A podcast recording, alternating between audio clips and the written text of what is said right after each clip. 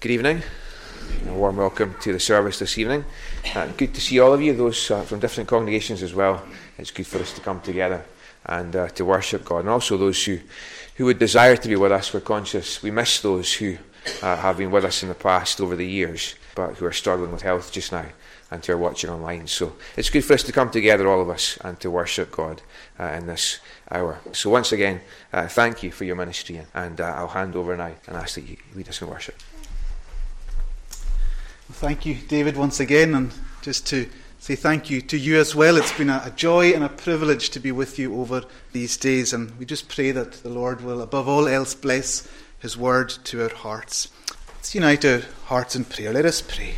Lord our God, we come and we once again seek to unite our hearts in worship. That we would be still and that we would know that you are God, that you are the one, if we are yours this evening, in whom we live and move and have our very being. You are our all and in all. You are the potter and we are the clay, the work of your hand being fashioned into vessels fit for your kingdom in Christ. And so we bless you, O Lord, once again for the wonder of an opportunity such as this. An opportunity where we can gather together around that promise that tells us that where two or three gather in your name, you are there in their midst. We come in the name of the Lord Jesus Christ and none other. We come pleading that promise and we ask that our gathering this evening would be one that is so characterized by an outpouring of your Holy Spirit, drawing us and leading us to draw with joy from those wells of salvation, that we might know what it is to have our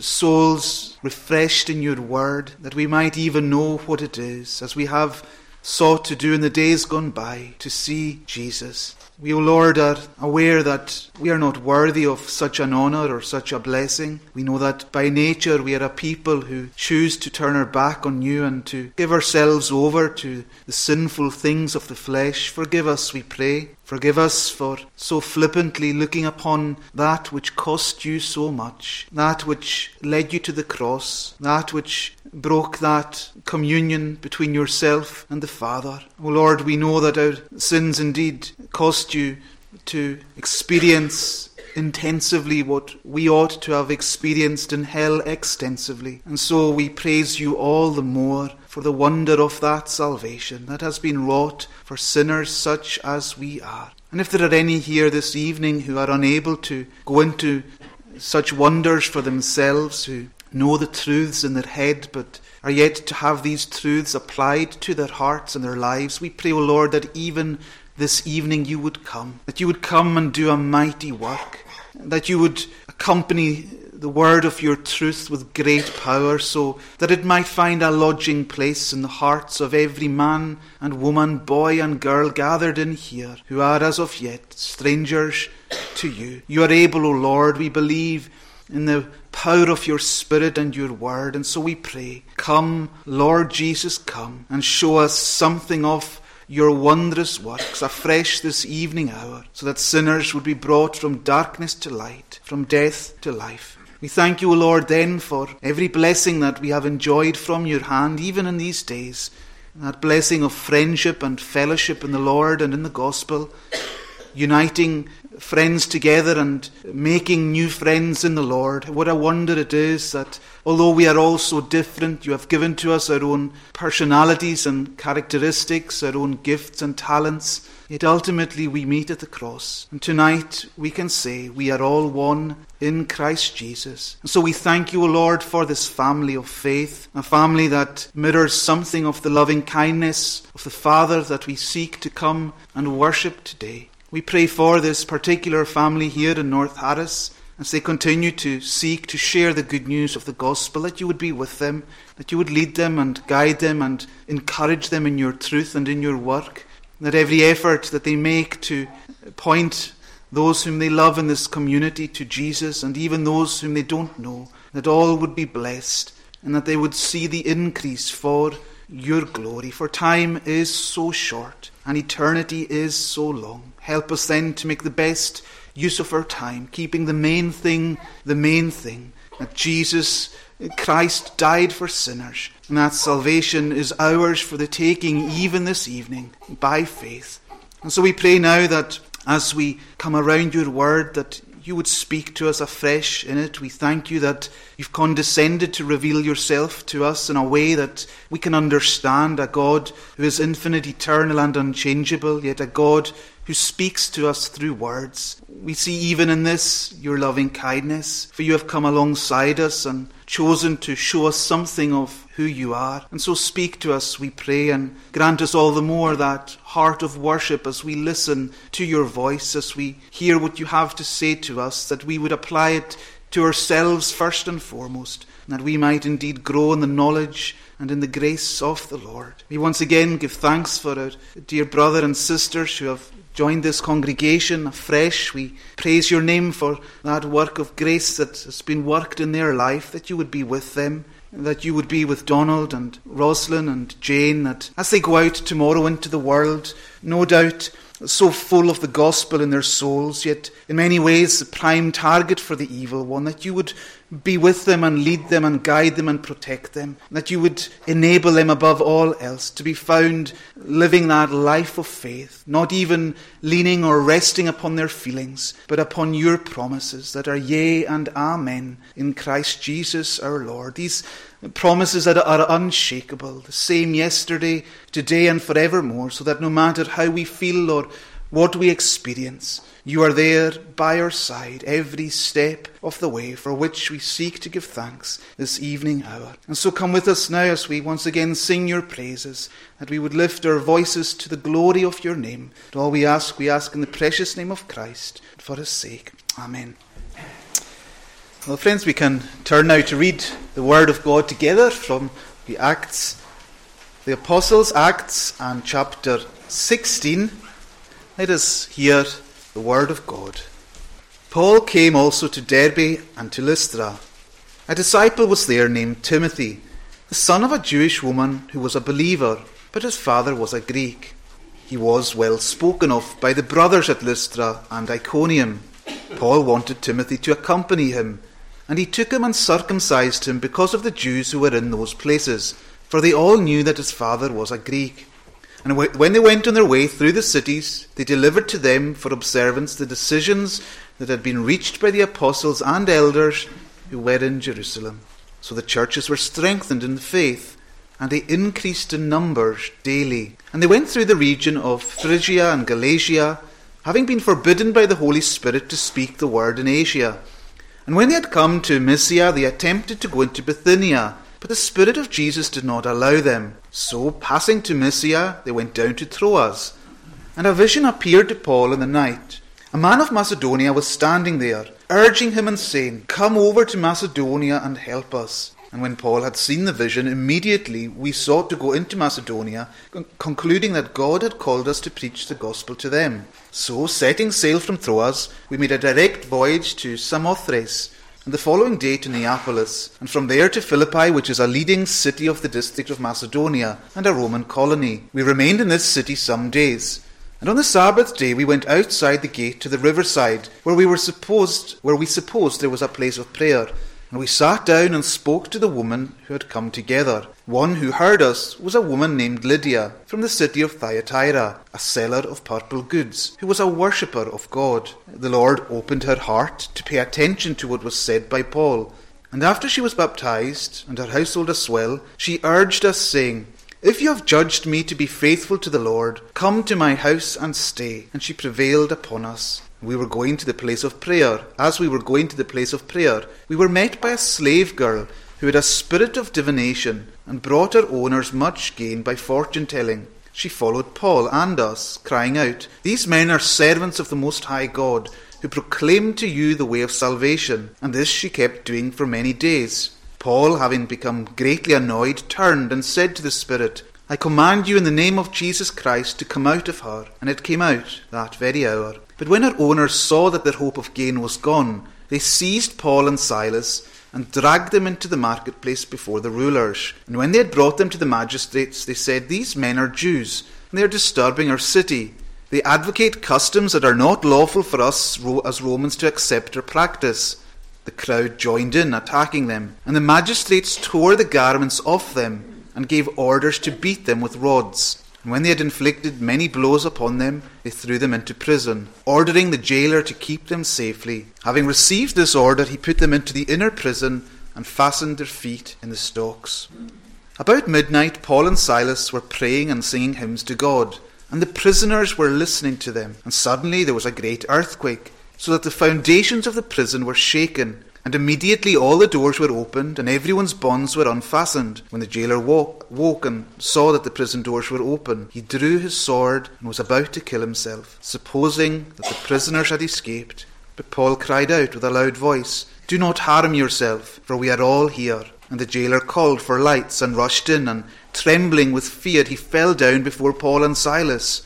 Then he brought them out and said, Sirs, what must I do to be saved? And they said, Believe in the Lord Jesus Christ, and you will be saved, you and your household. And they spoke the word of the Lord to him and to all who were in his house.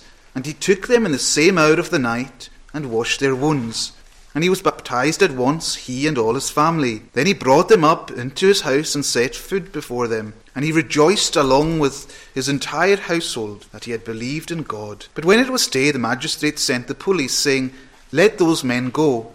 And the jailer reported these words to Paul, saying, The magistrates have sent to let you go. Therefore come out now and go in peace. But Paul said to them, They have beaten us publicly, uncondemned, men who are Roman citizens, and have thrown us into prison. And do they now throw us out secretly? No. Let them come themselves and take us out. The police reported these words to the magistrates, and they were afraid when they heard that they were Roman citizens. So they came and apologized to them, and they took them out and asked them to leave the city. So they went out of the prison and visited Lydia. And when they had been when they had seen the brothers, they encouraged them and departed. Amen. We pray God's blessing on that reading of His own holy word. Well, for a short time this evening, we can turn back to the chapter we read together in Acts 16. Acts 16. I'd like us to take for our text the words that we have in verse 30. Then he brought them out and said, Sirs, what must I do to be saved? And he said, and they said, Believe in the Lord Jesus Christ, and you will be saved, you and your household. What must I do to be saved? I wonder if that is a question that tonight features in your heart. Is it a question that's of any importance to you? A question that bothers you, that you ponder upon, that you think upon? What must I do to be saved? Well, tonight we're going to meet a man that asks this self same question.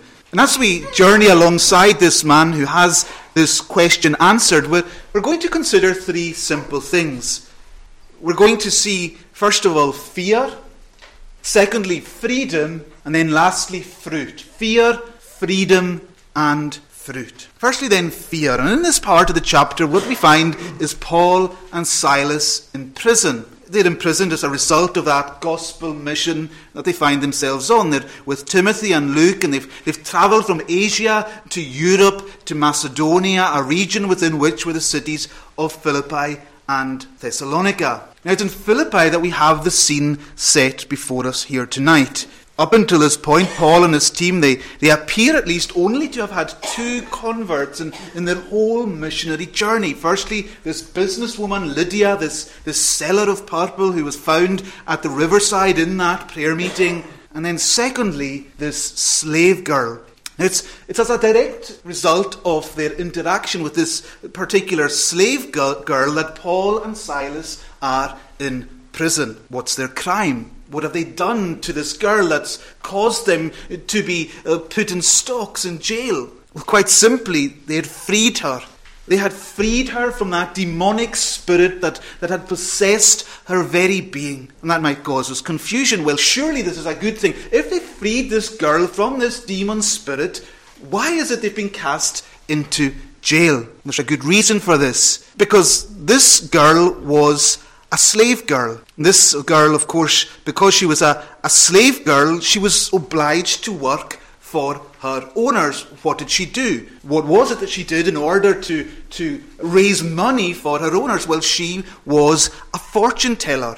And because she was a fortune teller, because she was telling people their destiny, as it were, she was making money. People are always desperate to find out the future. Even today, people will read horoscopes and they'll go to fortune tellers and all kinds of different people just to know what lies ahead. There's good money to be made, and so it was for the owners of this slave girl.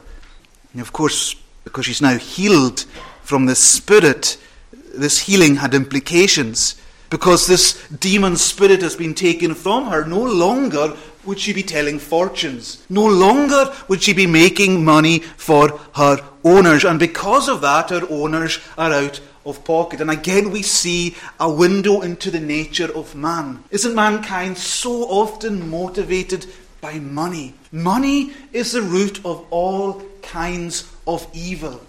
Money motivates so many people. Money is that which, when people uh, try and take it from you, you see the worst out coming out of people. And so it was with these slave owners. They're not happy. They're far from happy. And because they're no longer making an, an, income from this girl, they, they want to do something about Paul. They, they, they want to, to punish Paul. Now, they know they can't make a complaint to the authorities. This wasn't a valid complaint to make the, to the authorities. So, so they would have to get Paul and Silas in another way. They'd have to incriminate them. And that's what they do. They, they accuse them they accuse them of disrupting the city, of breach of the peace. Verse 20. And when they had brought them to the magistrates, they said, These men are Jews, and they are disturbing our city. They advocate customs that are not lawful for us as Romans to accept or practice. Of course, this was out and out lies, yet lies that nonetheless achieved the desired effect. These, these men are, as a result of these lies, they're cast into prison, cast into stocks in a damp, dark, no doubt filthy prison, unaware of what the future would hold for them. Yet they're innocent. And you can't help but think they're surely wondering, why have we come all the way to Macedonia? And sometimes we, we can wonder why the Lord leads us in a certain path. Why have we come all the way to Macedonia only to end up in prison. And sometimes the Lord's dealings with us are not revealed as to why. Not on this side of eternity, at least we, we have to wait. And so it's no surprise then that our first heading tonight is fear. Surely we ourselves would be fearful in such a position. But yet, friends, that's not the tone of what we read. Quite the opposite. Because here, these men are in this prison praying and singing hymns. Praying and singing hymns to God. What we see here is a spirit of worship. What a witness. What a, a, witness to all the other prisoners. Here are, are two men who are wrongly imprisoned, and all they can do is sing praises to God. Why is this? Well, one commentator puts it like this Paul and Silas did not base their theology on their circumstance. Instead, they evaluated these circumstances in light of what they knew about to be true about God. What did they know to be true about God? What do we tonight know to be true about God? Well, Paul tells us elsewhere in 2 Corinthians 4 For a light affliction, which is but for a moment, is working for us a far more exceeding and eternal weight of glory. Well, we do not look at the things which are seen, but at the things which are not seen. For the things which are seen are temporary, but the things which are not seen are eternal. Now, this is not easy so easy for us to allow these scriptures to roll off our tongue. This is the idealistic way to be a Christian. It's not easy. We do allow our light afflictions affect us. That's fact. But what we see here is this that by faith we can be strong in the Lord, even in the darkest of times. Remember, Paul was the one who saw himself as the chiefest of sinners. He wasn't without his own struggles, he wasn't without his own weaknesses. But yet he finds strength in the Lord. So, where, where then do we find this fear? If we don't see it with Paul and Silas, where do we find this fear? Well, we find this fear, do we not, in this man who asks this question What must I do to be saved? Because as these men are busy praising the Lord, God is busy showing his hand of power. Verse 25. Verse 25. About midnight, Paul and Silas were praying and singing hymns to God, and the prisoners were listening to them.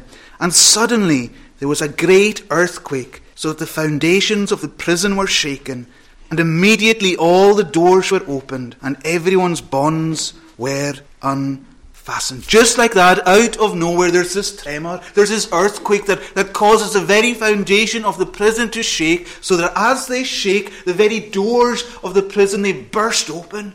They burst open. The chains that are holding the prisoners in place, they're removed just like that. That is the power of God. And of course, not surprisingly, that the calamity that's taking place is, is enough to wake, awaken the jailer from his sleep. No doubt he's living in quarters with his family attached to the jail, and he's awakened. Verse 27. When the jailer woke and saw that the prison doors were open, he drew his sword and was about to kill himself, supposing that the prisoners had escaped. This man had gone to bed that night seemingly in control of his own life, only to be woken to see that, that his whole foundation had been shaken to its core. He, he sees the doors open, and, and surely, because the doors of the prison are open, the prisoners will have escaped. And of course, escaped prisoners would almost certainly result in a slow and a painful death for this jailer who had been responsible for keeping them inside the jail.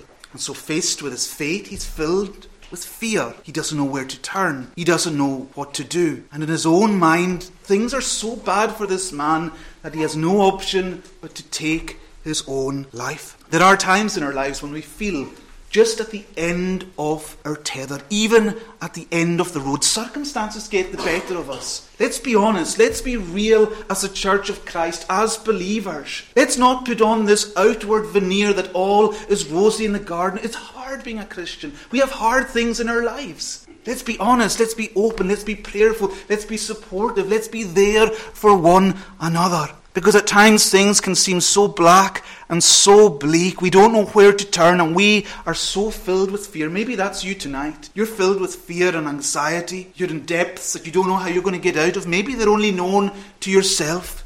But can I say this to you, friends? Don't despair. Please don't despair. Because there is always a way out, as there was for the Philippian jailer. Because just, just as he was about to take his sword to himself, what does he hear?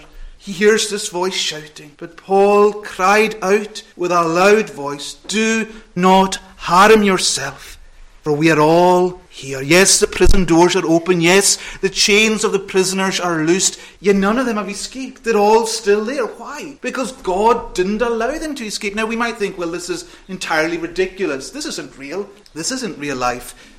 If prison doors were opened, prisoners would be out of there. There's no way they would hold back and stay and remain. And it's so easy for us, not just in this narrative, but in any narrative in Scripture, to impose our own reason and our own rationale upon what God does. Strange things happen in providence. We know that. We've seen it in our own experience. Things that we can't explain. And we know that behind that is the hand of God Himself. God will do whatever it takes to fulfill His plan, even if it is contrary to our expectations of what appears to be reasonable. And that's encouraging. That's exciting.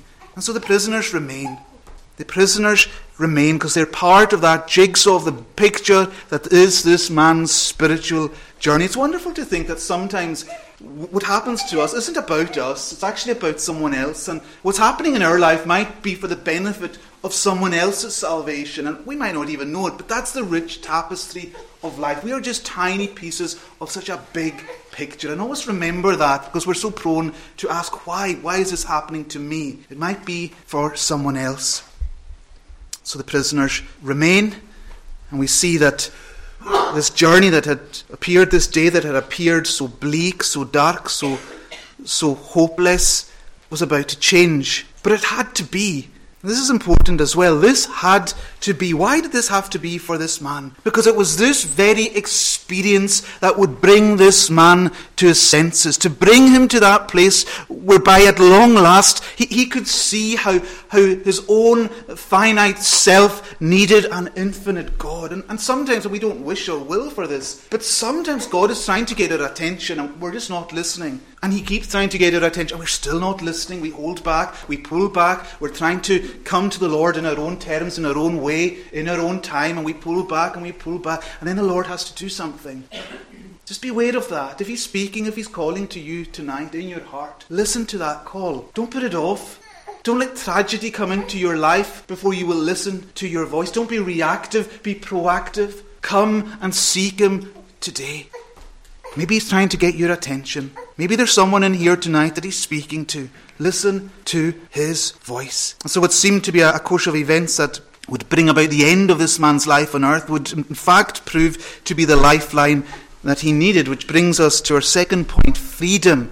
Of course, it may appear that Paul and Silas are free here, their chains are loosed, they're wrongly imprisoned, yet, in the deepest sense, what we see here is not that they needed to be set free, but that it was the Philippian jailer that needed to be set free.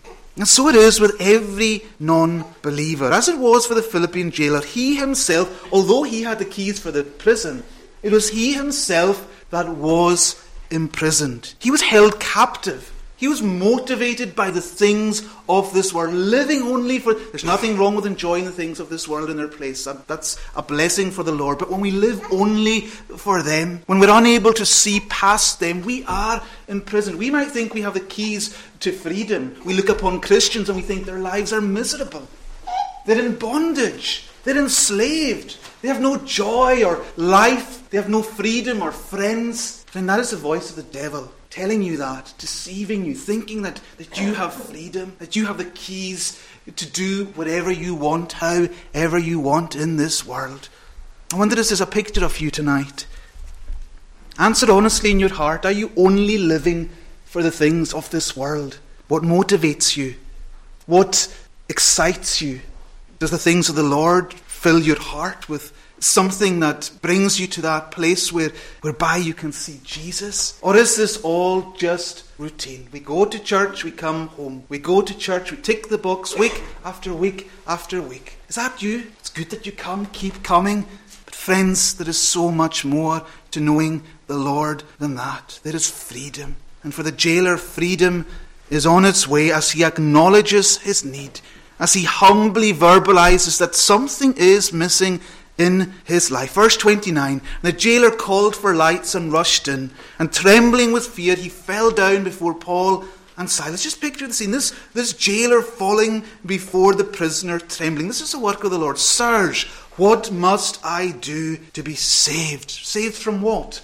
Is he worried that he's going to be imprisoned himself from the released prisoners? No, they're still there. What we have here, friends, is this a deep longing within the heart of the jailer to be right with his creator God. No doubt he's heard the testimony. You've heard people being converted. Did you hear so and so's being converted? And so and so. News gets round. No doubt the jailer would have heard the testimony of the slave girl, the, the very reason for Paul and Silas being in prison in the first place. And now what's he doing is he's, he's applying the reality of the power of God to heal this slave girl, to heal himself. Maybe you need to do the same. Apply the reality of the power of God healing your husband or your wife, your son, your daughter, your mother, your father, whoever it is you know and love in this world who has been saved by grace. Don't just leave it for them, but apply that to yourself by faith, by coming to the Lord. What must I do to be saved? Have you asked that question? Are you asking it tonight? What must I do to be saved? Have you humbly fallen to your knees and, and cried out this, this prayer? What must I do to be saved? I wonder, do you see your need of being released from the power of sin? Of course, we love and we, we find great joy in speaking and preaching of the love of God in Christ. But that love is a love that takes us from a place, from that fearful pit, from hell itself. And so, have you cried out to be saved from a lost eternity? Do you see your need of being released from the power of sin over your life? What I wonder is it that you just carry on regardless, as if tomorrow is yours to see. Maybe tonight's the night you need to ask this question What must I do to be saved? Because if you do, what will happen is this you will find that you are on that path to true freedom. Don't we long for freedom? Verse 31 And he said, Believe in the Lord Jesus, and you will be saved and your household. A profound but simple question is, is met with a profound but simple answer. Believe in the Lord Jesus Christ. This is his ticket to freedom. And tonight, this is your ticket to freedom. Also, believe in the Lord Jesus Christ. It's not difficult, is it? It's, it's not, as it were, rocket science. Yet, why is it so difficult for you to believe? Why? Well, I wonder is it this? Do you misunderstand what it is to believe? Maybe you look at Christianity merely on the outward. And that's your assessment and analysis of what it is to be a Christian. Going through certain routines and rituals. Not really for me, I'm not attracted to that. Or maybe you think that uh, believing, maybe you, you, you think that believing in Jesus is just believing in a man that lived 2,000 years ago and died on a cross, a, a historical character. You like his teachings, you enjoy the stories, you even enjoy coming to church. But you know, friends, Satan himself believes. Satan himself believes. The devils believe and tremble. And so that's not enough at all. Jesus has, has so much to offer to us tonight than merely being a fact. And this is essential for us to grasp. Because it doesn't say here, believe about the Lord Jesus Christ. It says, believe in the Lord Jesus Christ. And there's a world of, di- there's an eternity of difference between the two. Because believing in Jesus is not just subscribing to biblical facts and concepts, it's believing in Jesus as the one who has saved you from your sins, the one with whom you are in a relationship with, the one who you dialogue with each and every day, the one who you could not live without in this world in your life. You believe in Him, not just about Him. We hear about many different people on the news, in the media. We feel like we know them, but we don't know them. We've never met them. We have no relationship with them. And so you can see the difference. We need to believe in the Lord Jesus Christ. You know, when we do so, when we enter into that personal relationship with Him, our lives are transformed. What do we read in Romans 10 9 to 10? Because if you confess with your mouth that Jesus is Lord, maybe you do that tonight, and believe in your heart that God raised him from the dead, you will be saved. See the difference? We can confess with our mouth, yes, I believe that Jesus is Lord. But what does your heart say? What does your heart say tonight? Does it say, as we said this morning, really, I won't have this man to rule over me? I'm not going to humble myself. I'm not going to submit. I'm not going to give my life to Jesus. Believe in your heart in the sacrificial work of Christ. Believe that He has died for a sinner like you. Believe in the fullness of such a salvation and such a Saviour. We've got nothing to bring to the table, absolutely nothing, but to come and to believe in Him. I wonder, do you believe in Him? Maybe you don't want to believe. In your heart of hearts, you, you don't want to believe. And I know what this is like. There's a fear. There's a fear of the unknown when it comes to coming to know the Lord. There's a, a fear of this, what this transformation might mean in your life. To use that term that, that we have in our culture, that so and so has got the Cùram. It's a, a derogatory term, and we don't want to, to have that label attached to us. And so we're fearful. We'll lose our friends, we'll lose uh, this, that, and the next thing. And so we have this fear. Do you have that fear? Let me tell you this, friend. You should have far more fear of the known, of that which you are comfortable with in this life, of that which defines your life. If it is in any way keeping you from believing in the Lord Jesus, that's what you should fear. That which is holding you back and slowing you down. That's worth fearing tonight. You need to fear that. It's so subtle. The devil's so subtle. He, he masks all these things with a cloak of that which uh, looks so attractive to our eyes. But we need to fear if we are living a life separate from Christ. In the end, the jailer doesn't find it difficult to believe. He couldn't but believe. How do we know he believed? This brings us just briefly to our final point. Because we see fruit. We see fruit from this freedom. And of course, this is so important. Scripture tells us that by their fruit you shall know them. As Christians, as believers, we're not to, to show forth dull, lifeless, joyless religion. And if we do that, shame on us. That is not our Saviour.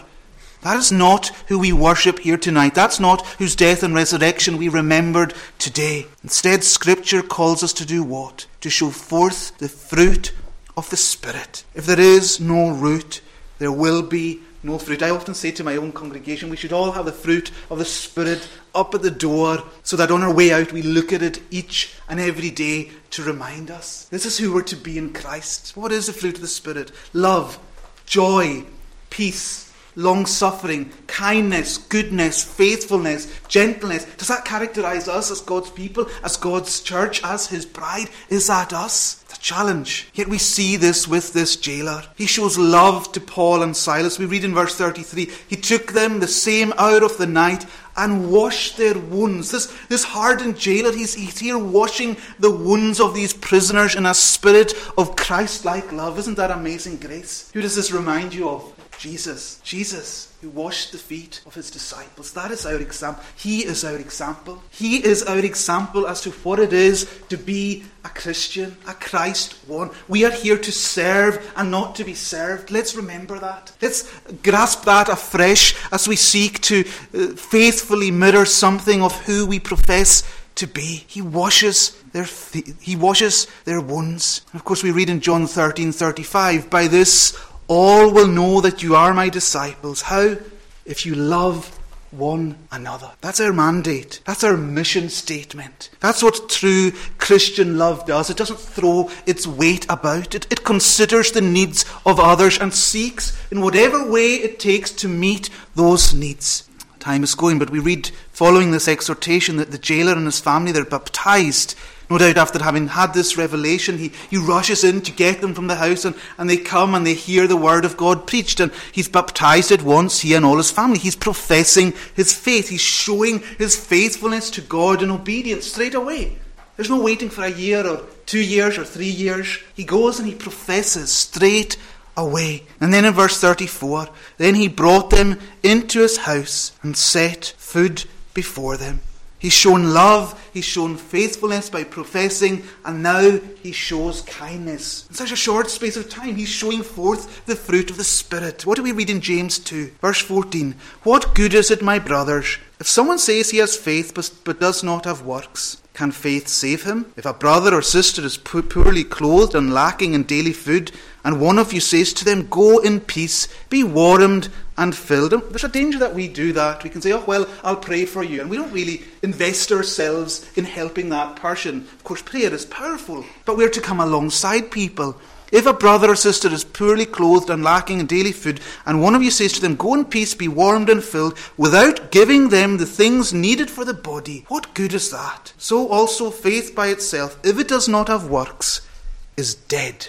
Faith needs to manifest itself in works, and that includes showing hospitality. That's what the jailer does. He feeds Paul and Silas. There's no word of a wife feeding him, feeding them. He feeds them. He feeds them. He gives them what they need. And so already in a very short time we see love, faithfulness, kindness, but we also see joy, do we not? And he rejoiced along with his entire household that he had believed in God. You know, friends, a joyless religion is a Christless religion. A religion that's void of the Spirit of the Lord. If we are in Christ, we ought to be the happiest people alive. That doesn't mean we go around with smiles on our faces uh, 24 7, but this is a deep seated joy. A joy that's within the marrow of our being. It doesn't mean we're not moved in times of sorrow and times of anguish, but still we have that joy. That joy, that deep seated joy. And we see that with this man. He rejoices that he's believed in God. And I hope we're rejoicing this weekend. Rejoicing afresh as we're reminded of what we have in Christ Jesus our Lord. This is a man who was on the verge of committing suicide, and now he's rejoicing. Why? Because he believed in God, because he believed in the Lord Jesus Christ and was saved. That is a miracle of grace. You might be asking tonight, what must I do to be saved. You might be wanting to be saved from all kinds of different things economic ruin, death, ill health, all good and important things. But what about your soul? How high on your priority list is the salvation of your soul tonight? Friend, it ought to be the most pressing question in your life. What must I do to be saved? And here we have the answer. And I hope you will know this answer in your heart even tonight. Believe. Believe in the Lord Jesus Christ, and you will be saved. And that, dear friends, is a promise. Let us pray. We thank you, Lord, for this promise, and we pray that this promise might be known in a real way by someone gathered in here tonight that they would believe not about the Lord Jesus Christ, but in the Lord Jesus Christ, the one whose death and resurrection is sufficient for us, who in this act of love on Calvary's Hill shows forth that we have all that we need in Him. Help us then to believe in Him. We pray, O Lord, that your word would have gone out with power this evening, accompanied by your Holy Spirit. We know that your Spirit is able to do wonderful things, so that those who are in bondage to this world tonight might have these chains loosed, and that they might cry out in their hearts, I believe in the Lord Jesus Christ, from the youngest to the oldest, that they would all come to know you. Go with us then, we pray, into the fellowship following this service this evening. We pray that you would bless the food to our body's use, that your Spirit would be with us there also as we eat and drink, not only physical food, but spiritual food also, as we share one with another the wonders of what you have done in our lives. Go with us then, we pray, and forgive us for Jesus' sake. Amen. Now may the grace of the Lord Jesus Christ, the love of God the Father, and the communion of the Holy Spirit rest on and abide with you now and always. Amen.